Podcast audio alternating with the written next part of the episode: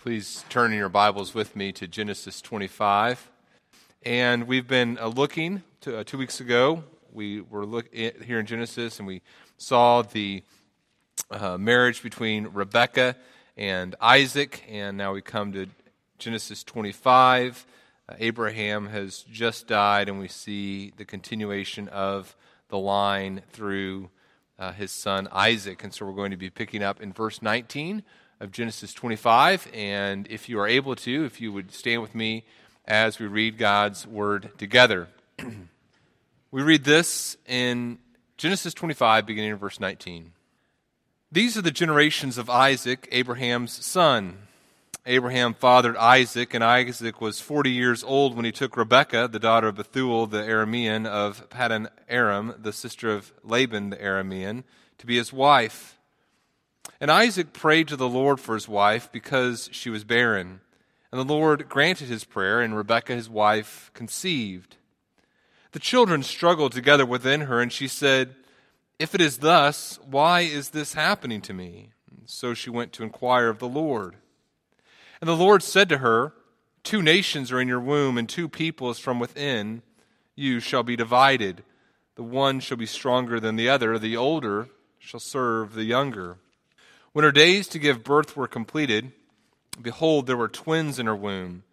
The first came out, all his body like a hairy cloak, so they called his name Esau. Afterwards, his brother came out, in his hand holding Esau's heel, so his name was called Jacob. Isaac was sixty years old when she bore them. And when the brother, when the boys grew up, Esau was a skillful hunter, a man of the field, while Jacob was a quiet man, dwelling in tents. Isaac loved Esau because he ate of his game, but Rebekah loved Jacob. Once, when Jacob was cooking stew, Esau came in from the field and he was exhausted. And Esau said to Jacob, Let me eat some of that red stew, for I am exhausted. Therefore his name was called Edom. Jacob said, Sell me your birthright now. Esau said, I am about to die. Of what use is a birthright to me? Jacob said, Swear to me now. So he swore to him and sold his birthright to Jacob. Then Jacob gave Esau bread and lentil stew, and he ate and drank and rose and went his way. Thus Esau despised his birthright. Uh, you may be seated. May God encourage us through the reading of his, his word this morning. Let me pray for us. Heavenly Father, we do thank you for your sovereign grace and love for us and uh, the favor you've bestowed upon us. And I pray this morning that you would help uh, me to communicate your, your truth clearly. There's some hard things here, and I pray that we would receive comfort. I pray that our hearts would understand it. I pray this morning for those uh, who are struggling with uh, their relationship with you, perhaps, that, that you would care for them. We pray for those in our church this morning. Think of uh, several who are uh, in the hospital, we would ask for your uh, kindness toward them. Uh, just so many needs that, that we think of. And we rejoice this morning that you are a sovereign God who loves us and cares for us, provides for us. We pray for your continued provision. In your Son, Jesus' name, amen.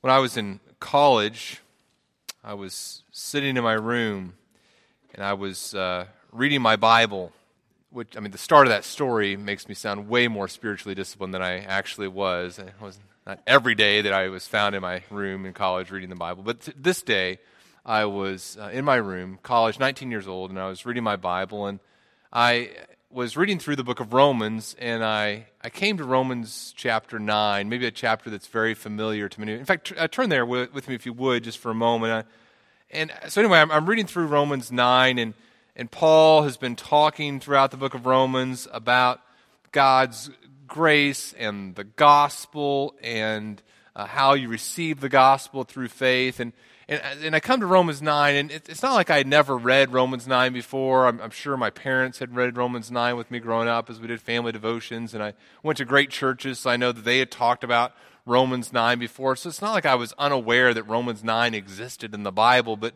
for whatever reason, I hadn't really understood Romans 9 before. And so I'm, I'm, there at my table in my room reading my Bible, and I come to Romans 9, and, and Paul is, is talking again about the gospel, and then he comes to the beginning of Romans 9. He talks about how Israel hasn't received the gospel.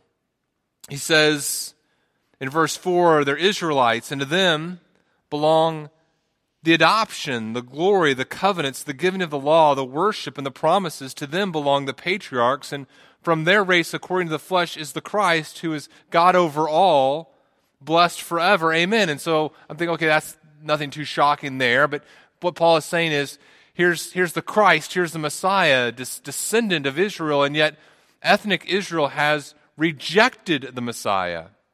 And Paul says that was part of God's plan. Israel's rejection of the Messiah wasn't something that caught God unawares. He, he says in uh, verse 6, it's not as though the word of God failed. And he talks about how not all ethnic Israel is part of Israel, and, and we as Gentiles have been included here. And, and again, none of that is, is all that shocking to me. None of that is that disturbing to me.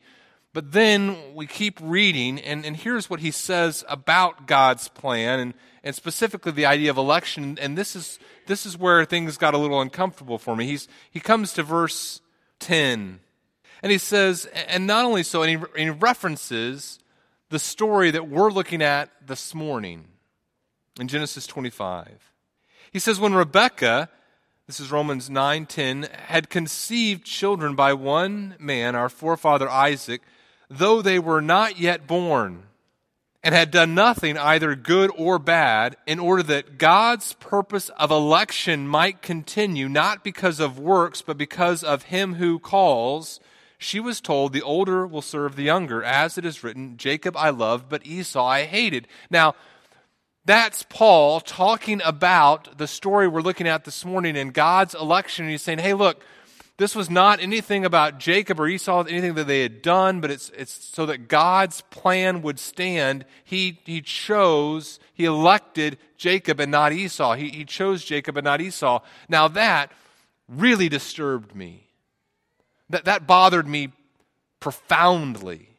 But Paul keeps going.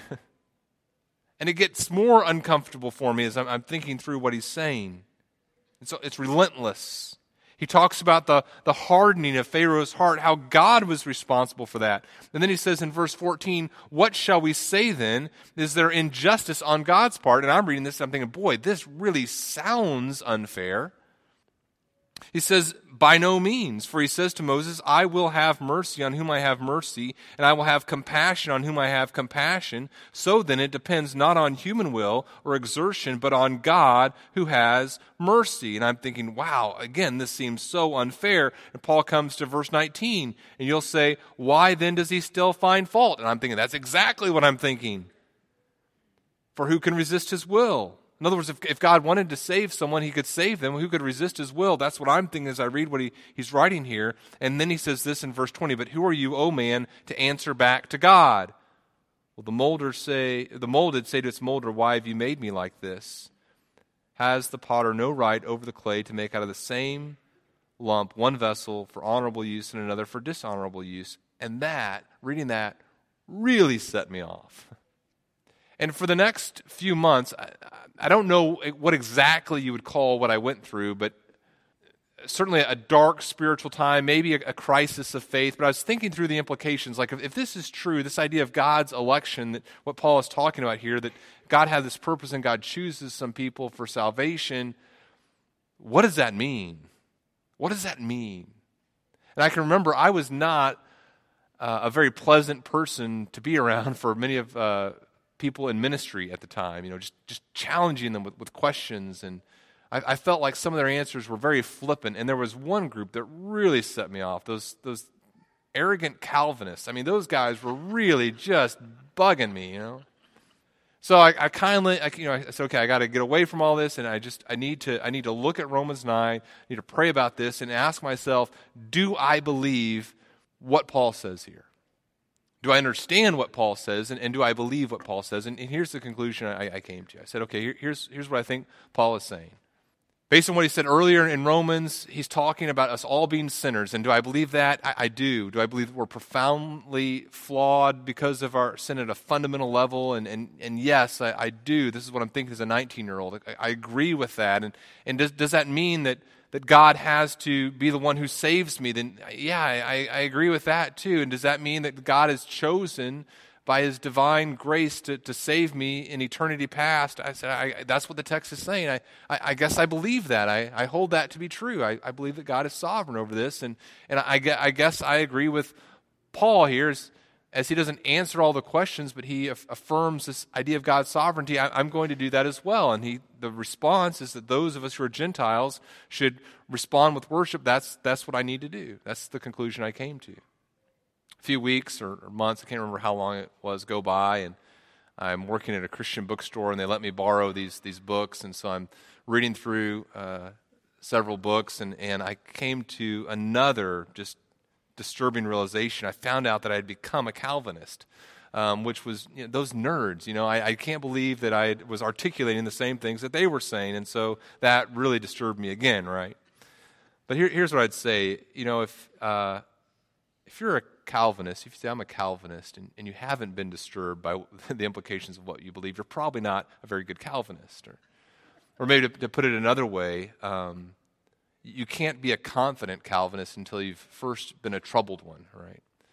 I think there's some profound things in what we see about God's sovereignty as we, we think about one of the hardest aspects of Christianity, this, this unavoidable tension. And, and here's, here's what I want to do with you this morning. Uh, we're beginning to talk about Jacob's life.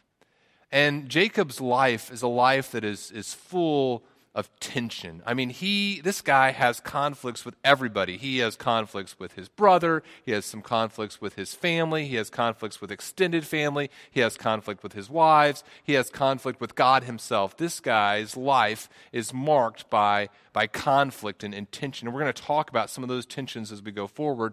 But I, I also want us to think about this tension at the beginning of his story as we think about this tension between God's sovereignty and divine responsibility here. In fact, in fact, if we think about this, there's really just three, three goals or so that I have for our, our time of conversation. Uh, one goal would, would be I want to show you what I think is an unavoidable tension for a Christian who says he or she believes God's word. This, this unavoidable tension between these biblical truths that God is sovereign, and then also that you and I, as human beings, are responsible. I want to talk about that tension and have you see it with me as we talk about the election of God, election by God of Jacob. I want you to see that tension with me. Another goal that I have, a second goal that I have for our time together this morning, is that you would agree with me that this isn't just some obscure, abstract theological issue for those egghead Calvinists to deal with. Okay, this isn't just something for them to think about, that, that this idea of God's sovereignty and how it interacts with human responsibility is profoundly important for how I live my life and how I view God. My conception of, of what kind of God God is is dependent upon what I believe about sovereignty and my responsibility before a sovereign God. This is not just some abstract theological issue, it is important.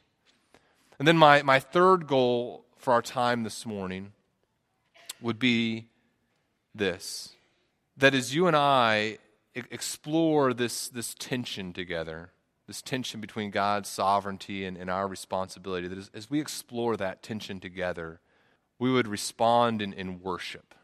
That contemplating who God is and who we are in light of who God is would, would compel you and I to worship, that we would worship God because of his great mercy. Now, you'll notice that one of my goals is not to solve the tension, right? I apologize for that. We are not going to solve a, a, a tension that's existed for thousands of years this morning. I apologize for that. Someday you can talk to God God, why didn't you give me a pastor that could explain this tension? And God will say to you, hey, uh, you get what you get, and you don't throw a fit, right? So there you go. Um, sovereignty, right? Um, So let's do this. We're gonna we're gonna talk about this story, and we're gonna talk about um, we're gonna talk about some wrong ways to read the story. There's some wrong ways to read the story of Jacob and Esau, and really the idea of God's election of individuals and of people. We're to talk about two wrong ways to read this story, and as we talk about the, the wrong ways to read the story, we're going to see some some practical consequences for not reading the story rightly, and then we're to talk about how to read the story rightly of God's sovereignty in this issue and our responsibility. We're going to see the practical outworking from that as well. So let's first of all talk about this. Let's talk about reading the story wrongly this way. Reading the story wrongly, first of all, by only seeing God's sovereignty.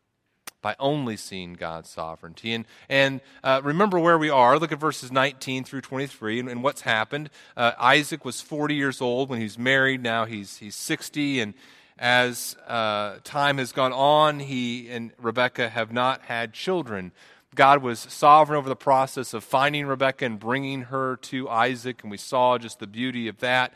God is sovereign over this issue as well of having children, but they haven't had the same sort of success here that they would have expected. I mean, if, if Isaac is supposed to be this child of promise and the, the descendants are supposed to come through him, and they're supposed to be this great nation. Again, they have the same problem that his father and mother had. They aren't able to have children. And Isaac prays, and God grants his prayer, and Rebekah conceives. And, and now there's a problem that Rebekah has. Isaac had the problem of, okay, will she become pregnant? Now that she's pregnant, she has the problem. The children struggled together within her, and she said, if it's thus, in other words, if, if this is what pregnancy is like, and, and where this is going to lead doesn't look good. Why is this happening to me? And so she prays, and the Lord said to her, Two nations are in your womb, and two peoples from within you shall be divided. The one shall be stronger than the other, the older shall serve the younger. Now, as you read these verses, there is no denying as Paul says in, in, Romans 9,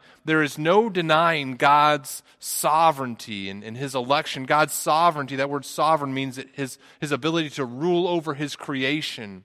Election means his divine choice. And as we look at this passage, there is no way to get by this, this big truth that God is a sovereign God, that he's in charge here. How do we see God's sovereignty? A, a couple things, right? He's sovereign over the womb. He's sovereign over the womb. God, God is focused on all the details of human life. We've seen that throughout the Pentateuch, and He's sovereign over the womb. We, we see this in other places in, in Genesis and Scripture. Genesis 16 2. Uh, Sarah said to Abraham, The Lord has prevented me from bearing children. In Genesis 30, Jacob's anger is kindled against Rebekah and, or against Rachel, and he said, Am I in the place of God who has withheld from you the fruit of your womb? And uh, th- there's, there's anger there as he recognizes, Look, this is God's, God's deal. So God is sovereign over the womb. He, he's also sovereign over prayer. What, what happens in this passage? Isaac prays to God, and God grants. God has the decision am I going to grant it or not? He decides to. God is sovereign over prayer. Rebecca prays for Rebecca. And God is sovereign over Rebecca. He chooses to answer Rebecca's prayer. Throughout the Pentateuch, again, we see God as a sovereign God, not only over the womb, but over prayer and his answer of prayer. God is also sovereign over the nations. Look at verse 23. What does it say? It says, as God answers her prayer here, he tells her about his, his plan for these two children. He says, Look, two nations are in your womb. Two people from within you shall be divided. God has a, a sovereign plan over these children because he is sovereign over the nations. In fact, this whole this whole story of Abraham and his descendants is, is predicated, is founded on the belief that God is sovereign over the nations. God has told Abraham, Look, I'm going to make a nation out of you, and it's, it's through you that all the nations will be blessed. In other words, God is sovereign over that plan. He's the one who comes up with the plan, He's the one who develops the plan. He's sovereign over the nations. He's sovereign over the womb, He's sovereign over prayer, He's sovereign over the nations, He's sovereign over election over his choice, he says, Look, this is what I'm choosing here. The stronger, one will be stronger, but the older will ultimately serve the younger. That's God's choice. Now, in this culture, we see this throughout the Pentateuch, the older was to be the one who received the, the right of the firstborn. And yet, what has happened time and time again in God's economy? God has chosen the younger, chosen someone different. There's Cain and Abel. Cain is cursed, Abel is, Abel is, is, is chosen, then Seth ultimately. You see it in the story here. You see it with Jacob's children. It's not, uh, it's not the oldest who's selected, but it's, it's Judah. You see it with Joseph's children over and over again. The, the, the promised line is not the one that you would expect, the one who receives the blessing. God's sovereign over that. In Deuteronomy 7, Moses says, It was not because you were more in number than any other people that the Lord set his love on you and chose you, elected you, for you were the fewest of all peoples. Now, here's my point you cannot escape the reality in this passage that God is, is sovereign. God's choice and election is, is the choice and the election of a sovereign God. But I also want to give you a caution the caution is to only see God's sovereignty in this passage. My caution is to not read this story wrongly. This past week, uh, on March 31st, my younger son was, was praying this prayer, and he, he prayed a prayer that he'd heard his older brother pray several years ago on March 31st, and he heard me talk about it, and he prayed it again on March 31st. He said, We're, we're uh, praying as a family, said, and, and, and God, please help my jokes to go well tomorrow on April Fools and help no one to get hurt and help me not to get into trouble. Amen. I said to him, Son, uh, you know, sometimes we can be the answer to our own prayers. Um, this prayer does not seem out of your control. I mean, like, you can choose tomorrow just not to do silly things, and, and you're going to be fine on this. He goes, Yeah, we'll see. You know.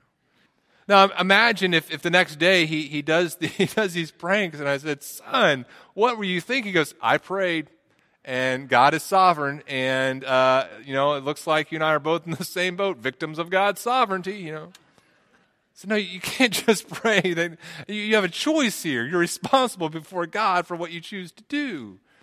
Now, the funny thing is, God actually sovereignly did help him because he was planning on putting makeup on his brother. And as he went over to put the makeup on his brother, his brother woke up. So I do think God sovereignly answered his prayer here, but it was better for all of us that uh, this didn't uh, come to fruition. But anyway, anyway, what's, what are the dangers here? What are the dangers? Oh, boys. Oh, man.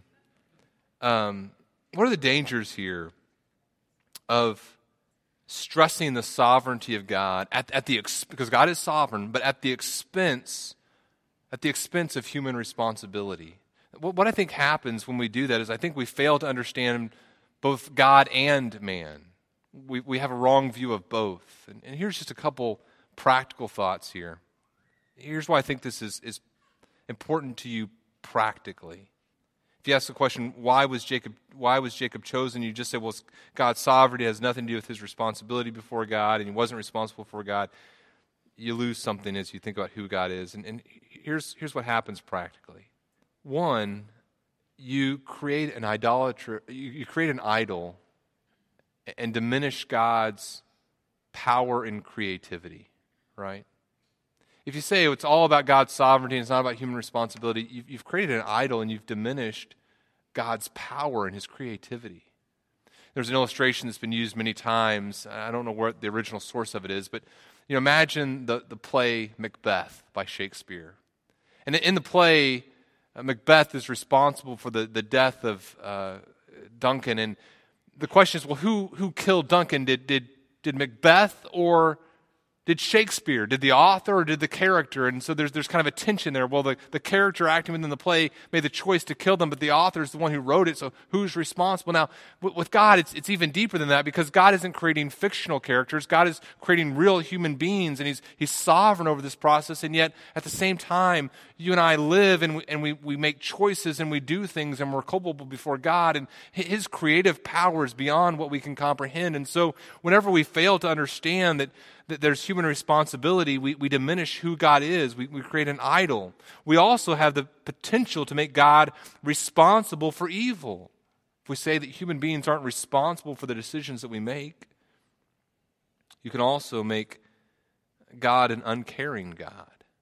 You can make God uncaring. And as we think about God here in this passage, as he deals with a, a woman who's struggling with infertility, as he struggles, as, as a woman struggles with her pregnancy, God is a God who, who cares about that. He's not some cold, detached God. You can make your relationship with God fictional. So you become someone who believes in, in fate, becomes fatalistic or resigned to the whims of whatever this, this distant deity decides to do. That is not who God is. You can say that prayer is, is a meaningless fiction if you overemphasize sovereignty and not human responsibility, and you can become arrogant, right? You become arrogant as you believe that you've figured God out. Those are ways in which our relationship with God can be damaged as we create an idolatrous God. Well, the good thing is there's more to this text, but the bad thing is we can read this part of the text wrongly as well. And it, starts in verses 24 and goes through the end of the chapter. And, and here we can read the story wrongly by only seeing human responsibility, right? That's, that's another way to see this story wrong, is to only see human responsibility. What happens in the story next? Well, what happens next is she has these children. Rebecca has these children, and behold, they're, they're, they're twins. The first comes out, and he's, he's red. His body's like a hairy cloak. They call his name Esau. Then there's uh, Jacob coming, his hand on Esau's heel. He's called Jacob, and that name, Jacob, means he who grasps the heel. It refers to one as maybe who comes alongside, contends against, or supplants, takes over. The name Esau uh, is less clear. Maybe it means hairy. There, there kind of sounds a little bit like hairy, but for sure his nickname, Edom, means sounds like the word red in Hebrew. And so he's, he's this, this red, hairy guy.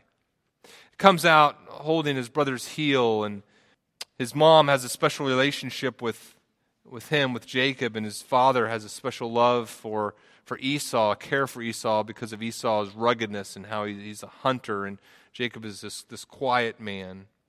And then in verses 29 through 34, we, we see this, this story where, where, frankly, neither brother comes off looking very good. And, and we see them, them interacting, and Jacob being this, this swindler, and Esau being this impatient, foolish man who trades away his birthright for a bunch of stew. And Jacob overtakes Esau in, in terms of, of the rights of the firstborn. So, what do we see here? Well, we see, we see human responsibility, right?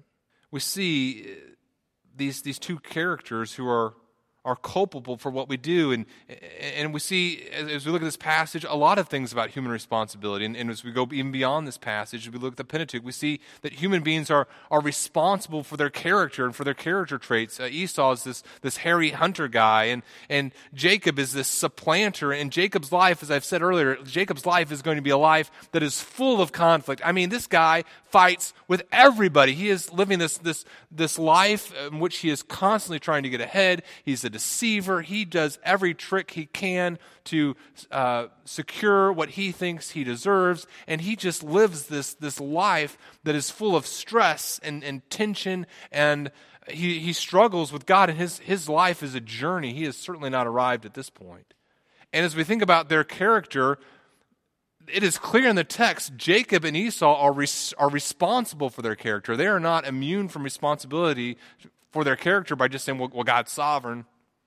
We also see, as we look at this story, that human beings are, are shaped by other human beings. And so we're not some sort of fatalistic creatures who just are robots and we're set on this journey and we, you know, we cannot deviate from this path. No, we're, we're human beings and we are affected by other human beings. And how, J, how uh, Isaac and Rachel treat Jacob and Esau has profound effects on their lives. How these parents respond to their children profoundly affects the trajectory of their lives.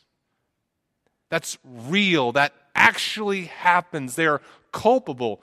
Both parents are culpable for how they treat their children. Their children are culpable for how they respond to their children. And what we also see in this passage is that human beings are responsible for the decisions that they make. And both Jacob and Esau make terrible decisions. Very, they're very unpleasant characters here in verses 29 through 34. What happens? Jacob is, is cooking, and Jacob, as he, he cooks, here, here comes his brother Esau, and, and Jacob is this you know, a cheat, right? There's really no other way to say it. There's an obligation, a moral obligation that he has to, to be fair in his dealings with others. Leviticus would say, um, don't wrong one another if you make a sale to your neighbor or buy from your neighbor. You shall not wrong one another, but fear God. I'm the Lord your God. Jacob knows that the deal that he's making with Esau is not a good deal. This is not a, a, a favorable outcome for Esau, and yet Jacob does it because he, he wants what he wants. He makes this decision, he makes a choice. And Esau, boy, if, if one brother's a cheat, the other's hot blooded and, and foolish, right? And this is a terrible decision that Esau makes. It shows how little he values his, his birthright. His faith in God is, is not what it should be. And the writer of, of Hebrews talks about this, this terrible decision that that, um, that Esau makes. Now, as we think about as we think about Jacob and Esau, we see that these are, are people who are making real decisions with, with true consequences. This, uh, this past week, I was uh, out shopping with my uh, youngest daughter in, in Whitney, and you know, I was reading an excerpt also. This kind of goes together. I was reading an excerpt from a book called "Why We Buy." Just I didn't read, I haven't read the whole book, just a little excerpt. "Why We Buy," and it's about the science of shopping. And it has some statistics in there. I don't know how how true these are, but it said that sixty to seventy percent of the purchases made in a supermarket are impulse purchases. In other words, you didn't plan on going in there to, to buy that those Oreo cookies, but you know you're on your way to get milk. I mean, if you're eating milk, there's the Oreos. Why not get those things together? And so, 60 to 70 percent of our purchases are said to be impulse purchases. And they say that men and women approach this this differently. And I don't know if this is. I don't think this is an absolute rule. I know this doesn't absolutely hold true for the the women and the men in our family, but there's some some truth here. They say that generally speaking uh, women, when they go into a grocery store, will move more slowly through the grocery store. And so, you know, they'll kind of go down this aisle and then this aisle, and then they'll get to the milk, and then they'll compare the different types of milk, and they'll buy the, the best type of milk for the best price. Men, whenever they go into a grocery store, on average, will say, I came in here to get milk, grab the milk, don't look at the price, and just get out of the store as quickly as possible. Okay. Now, on. Uh, Friday night, I was shopping with my youngest daughter here, and, and we go in the store, and, and, Whitney goes off and is looking at some things. And so I'm with Ellie, and Ellie and I have not shopped together all that much, but I, I know she loves shopping with her mom. And I'll tell you, man, if you want someone fun to shop with, Ellie is the person to take. I mean, she is just hilarious. I mean, we, we go in there, and we were there probably in the store for 45 minutes, which is a really long time for me. And we're there, and um, we in 45 minutes there were only two little tiny three by three sections of the store that we were in. And we, we would go to these shelves and there'd be all these things on these shelves and ellie would say dad which thing on the shelf do you think i like the best? The brush. No i like this because it has a zebra pattern.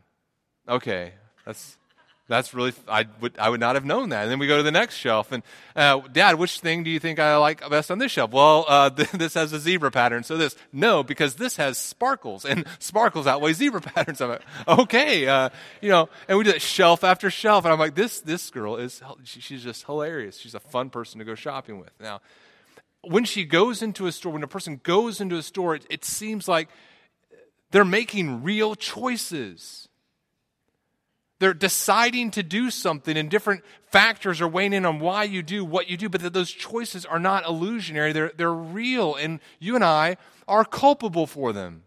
Again, we can't just buy a bunch of things, put on our credit card, and come back and say, well, you know what? God is sovereign. kind of his deal. you should pray harder if you don't want me to spend as much. We're culpable, we're responsible. The same is true when it comes to our spiritual life with God. Now, why was Jacob chosen? Why was he elect? Some people say, well, because of who he was. They stress human responsibility at, at the expense of the, the sovereignty of God, and that also causes you to have a wrong view of God and man. Let me just, here's some, here's some ways that I, I think this is true, how you lose something important. One, if you stress human responsibility instead of God's sovereignty, you again make God less than God in terms of his attributes. You make God less than God in terms of who he is, his character, if he's not a sovereign God. There's a theological movement called open theism that doubts God's real ability to, to know the future, know things perfectly. They say God's knowledge isn't absolute, and because if God's knowledge was absolute, it would take away human freedom. And, but, but, here's the thing about God, as we see it in Scripture, we see that God is a God who knows all things. Hebrews 4.13 says, No creature is hidden from his sight, but all are naked and exposed to the eyes of him to whom we must give an account. Psalm 139, O Lord, you have searched me and, and known me. You know when I sit down and when I rise up. You discern my thoughts from afar. Even before a word is on my tongue, behold, O Lord, you know it altogether. Such knowledge is too wonderful for me. It is high. I cannot attain it. Verse 16 of Psalm 139 Your eyes saw my unformed substance. In your book were written, every one of them, every one of my days the days that were formed for me when as yet there were none of them, God knew them. God is a God who not only knows everything about the present, He's a God who knows everything about the past, and He also knows everything about the future. And if, and if that's not enough for you to, to worship God and to understand that He's sovereign, think about this. Not only does He know everything about the past and everything about the future and everything about the present. He knows all possibilities for the past, what could have been, all possibilities for the, the present, what could be, and He knows all the potential futures, what, what could be in the future. God knows all of those things perfectly. His knowledge is absolute. What should that cause us to do? Worship. And a person who stresses human human responsibility oftentimes doesn't acknowledge the absolute sovereignty of the God that we worship and they create an idol.